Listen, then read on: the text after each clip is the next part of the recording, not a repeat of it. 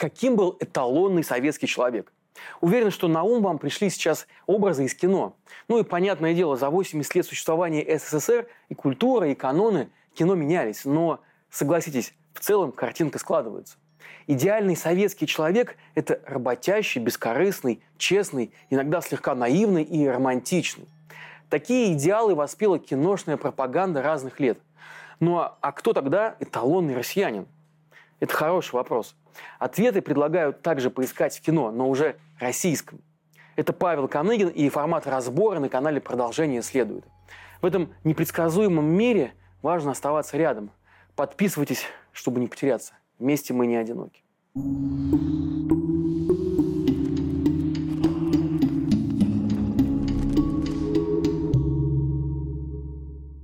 Вы заметили, как изменилось российское кино в последние годы? Сейчас, когда иностранных фильмов в наших кинотеатрах почти не показывают, это прямо бросается в глаза. Никаких философских сюжетов, никакой злободневки современный российский кинематограф не предлагает. Герои плоские, сюжеты предсказуемые, закрученные в основном вокруг противостояния с плохими. Ну и, конечно, российский кинематограф медленно, но верно превращается в один из инструментов пропаганды – Снимать кино – это дорогое удовольствие. Деньги, конечно, можно брать у государства, но тогда придется смириться с тем, что кто платит, тот и заказывает музыку. Фонд кино, подразделение Министерства культуры, не только решает, кому дать денег, но и прямым текстом говорит, что именно на эти деньги нужно снять. Каждый год публикуются темы, имеющие повышенные шансы на финансирование. Кстати, наш канал Минкульт не финансирует, но зато нас поддерживают партнерством другие классные медиа. Смотрите разборы также на телеканале «Дождь» или читайте текстовые версии в издании The Moscow Times. Вернемся к кино. Если приглядеться к сюжетам, которые педалируют чиновники от культуры, то станет быстро понятно, какими государство хочет видеть россиян. Кино отлично визуализирует образ идеального гражданина. И как же он выглядит? О чем он мечтает? Какую судьбу выбирают для него режиссеры? Ну, во-первых, это герой вне политики.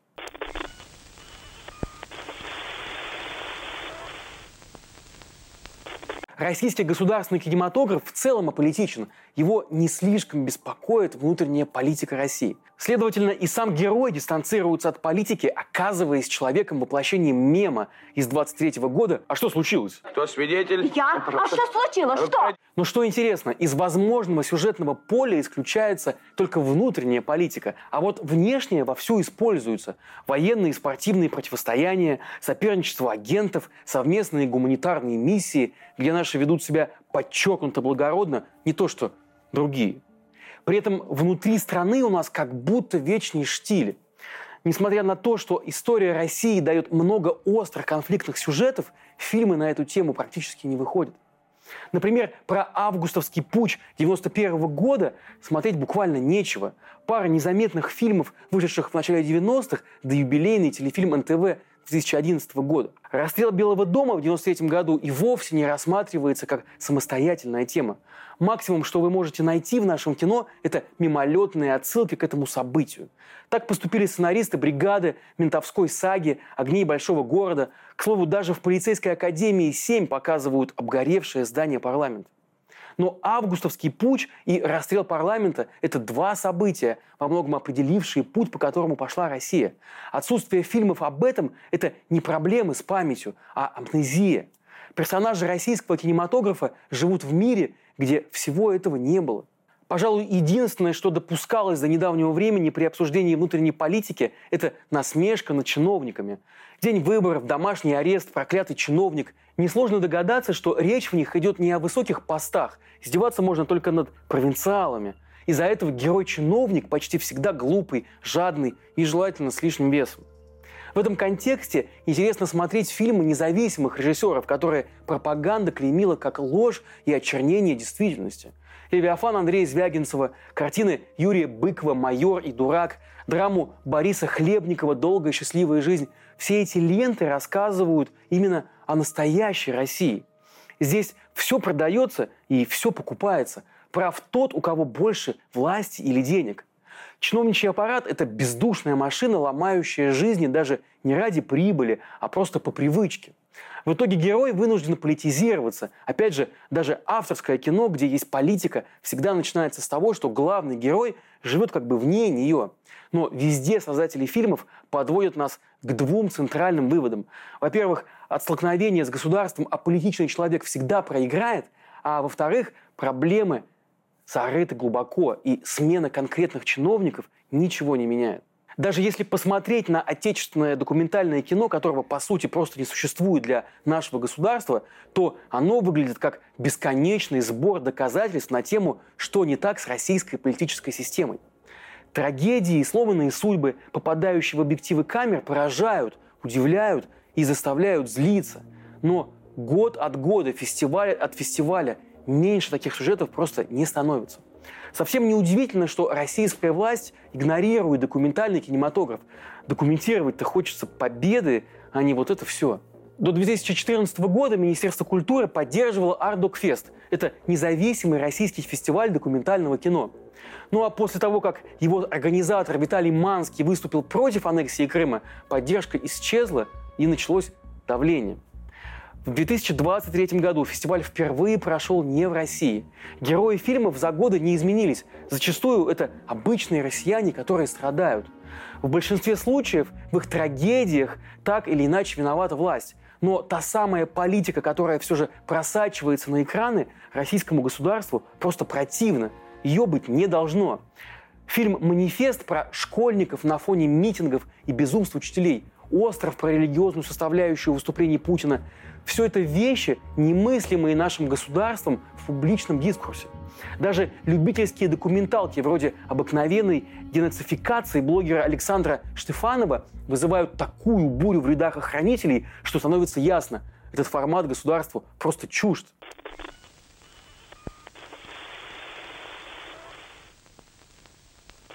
Итак, внутренняя политика в госкинематографе отсутствует. Однако здесь начинается вопрос дефиниций. А что такое политика? Практика показывает, что ею может являться что угодно, даже устоявшееся знание, например, о Чернобыльской катастрофе. На этом примере вообще очень хорошо видно, как представляет себе мир официальное кино. Помните сериал HBO «Чернобыль»? Патриотам он не понравился именно из-за того, что в нем якобы очернили советских людей – но даже при невнимательном, ленивом и фоновом просмотре видно, что сериал критикует советских чиновников и сочувствует обычным людям, ставшими жертвами обстоятельств. Что интересно, несмотря на возмущенный хор пропагандистских каналов, сериал был хорошо принят в России.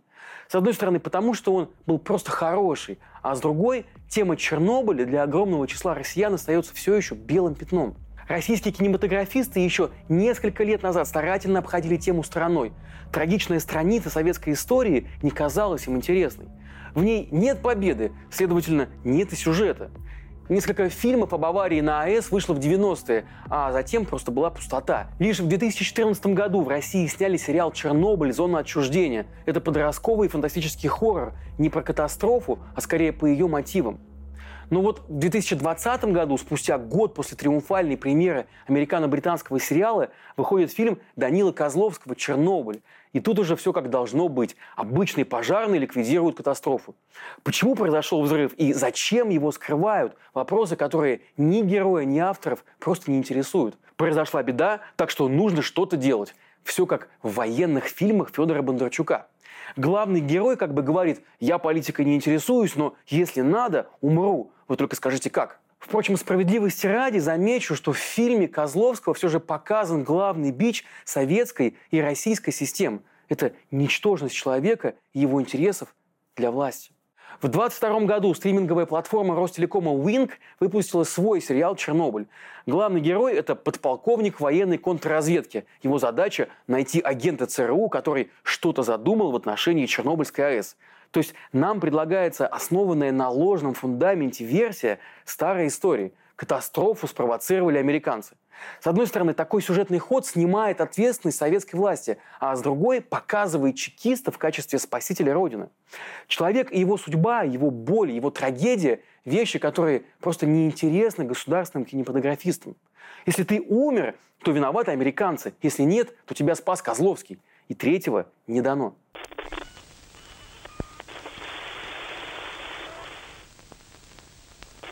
Конфронтация с Западом, вероятно, главный сюжет современного российского кинематографа.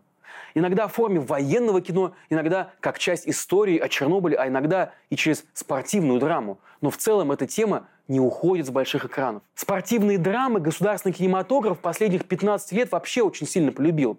С одной стороны, это хороший способ безболезненно поговорить об истории. Ну а с другой стороны, сценарии таких фильмов понятно, как писать. Берешь голливудский штамп в духе фильма «Рокки» и вставляешь туда советские имена собственные. А еще подмечено, зрители ходят на спортивные драмы с большим удовольствием, чем на военные картины. Видно, война уже всем надоела. Самые удачные с точки зрения коммерции спортивные фильмы последних лет – это «Легенда номер 17» и «Движение вверх». В одном хоккей, в другом баскетбол, в одном в центре внимания игрок, а в другом тренер. И на этом кардинальные различия заканчиваются. Оба фильма показывают противостояние СССР и Запада на спортивных площадках. Посмотрите, как сильно отличаются соперники. Советские спортсмены – это простые ребята, которые готовы очень сильно постараться и добыть победу. Западные же спортсмены – это профессионалы и мастера, которые любят деньги и себя, но не родину. Условный канадец умеет играть в хоккей, потому что его научили. Советский же хоккеист играет хорошо из-за того, что готов просто умереть на льду. Противостояние с Западом носит в нашем кино фундаментальный характер. Настолько разные мы и они. Точно такую же мораль предлагают нам фильмы «Мистер Нокаут» о советском боксере Попенченко и «Поддубный» про борца Ивана Поддубного. Простой русский против злых профессионалов Запада. Меняются только лица, играющие главные роли. Контраст российского государства с Западом иногда достигает просто неземных высот. И тогда начинается кино о космосе. Абсолютно голливудский по форме фильм «Время первых» рассказывает о наших великих ученых и смелых космонавтах. Им удается в честной борьбе опередить США в космической гонке. Новый вызов с Юлией Пересильд в главной роли рассказывает о хирургической операции, сделанной в космосе. О космонавтах рассказывает и «Салют-7». Впрочем, все эти фильмы несут в себе качественное отличие от спортивного и военного кино. Независимо от того, насколько они хороши, они все же показывают, что противостоять Западу, оказывается, можно и цивилизованно в науке. И тогда даже умирать не нужно.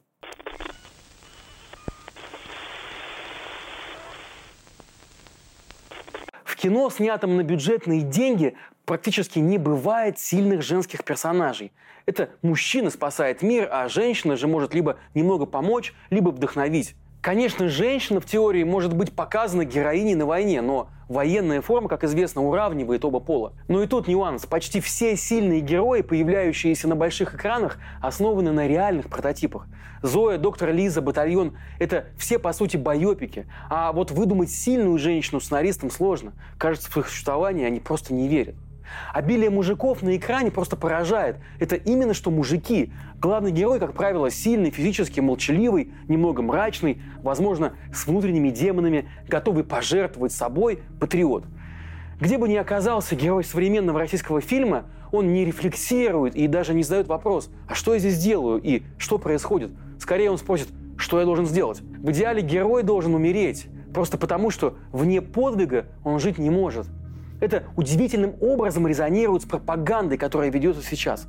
Маргарита Симонян и прочие теледеятели день за днем втюхивают всем нам образ усредненного солдата, который с радостью умирает за родину. Кузьмича, который жил-дожил незаметно, а потом вдруг на родине пригодился. Но никто не говорит, не снимает фильмов про реальных людей, про их реальные семьи, которые остаются без отцов и мужей.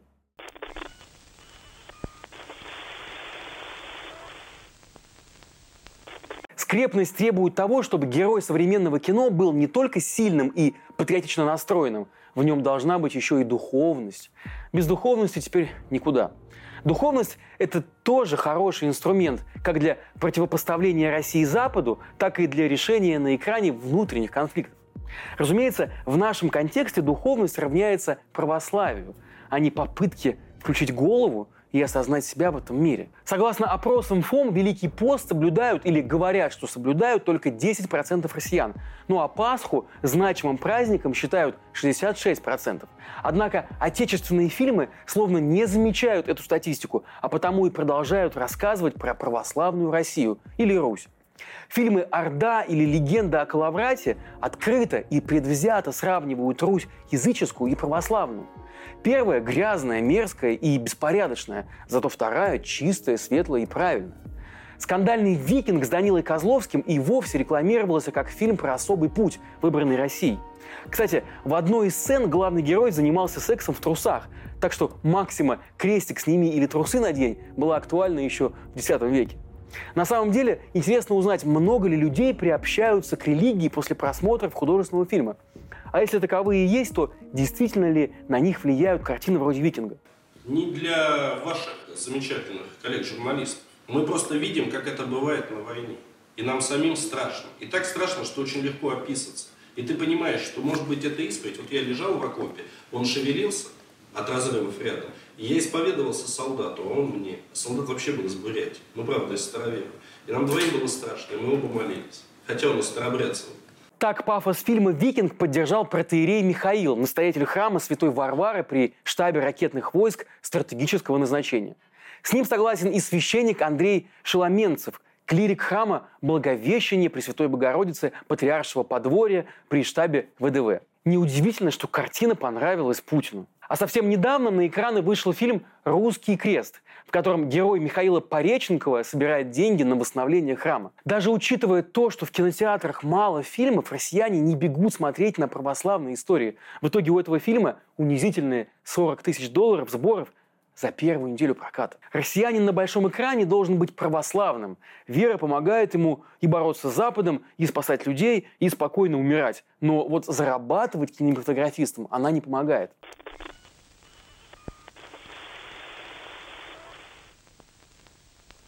В российском кинематографе есть и борьба с Западом, и скрепы, и крестик, иногда даже с боксерами, но никогда нет будущего. Хороший россиянин с точки зрения кинематографа в идеале – это человек из прошлого. Любовь к прошлому – это единственное, что объединяет пропагандистов от мира кино и зрителей. Если посмотреть на 10 самых кассовых российских фильмов, вышедших за последние 30 лет, то сегодняшнего дня касается лишь один из них – «Полицейский с Рублевки» – «Новогодний беспредел». Из топ-20 только 4 фильма говорят о современности. То есть это не ремейки, не сказки о богатырях и не картины с перемещениями в прошлое. Бесполезный, но удивительный факт. Во всех них сыграл Александр Петров. Если киногерой переносится во времени, то обязательно в прошлое. Великие спортсмены также были в прошлом. По всей видимости, мы должны смотреть на все это и думать, что когда-то у нас была великая страна, которой все мешали, и лишь самопожертвование отдельных людей, мужчин, ее сохранило. Ну а теперь настал и наш черед приносить жертвы. Концентрация на прошлом позволяет игнорировать настоящее. Образ кинороссиянина пытаются поселить в киномир, которого на самом деле не существует. В российском государственном кино офисных работников и продавцов сим-карт не бывает. Это просто невозможно но зато существуют советские баскетболисты, отважные, пусть и погибшие военные и доблестные спецслужбисты. Так что будь как они. Родился мужиком, значит, умирай за родину. Ну а если ты баба, ну хотя бы собери своему мужику сумку и поплачь. Не существует здравомыслящих, свободных от предрассудков мужчин. И не существует сильных, независимых женщин. Геи живут только в комедиях, причем в унизительных, а лесбиянок не существует и вовсе. И еще одна штука про госкино. Помимо реальности, оно игнорирует и любой намек на индивидуальность.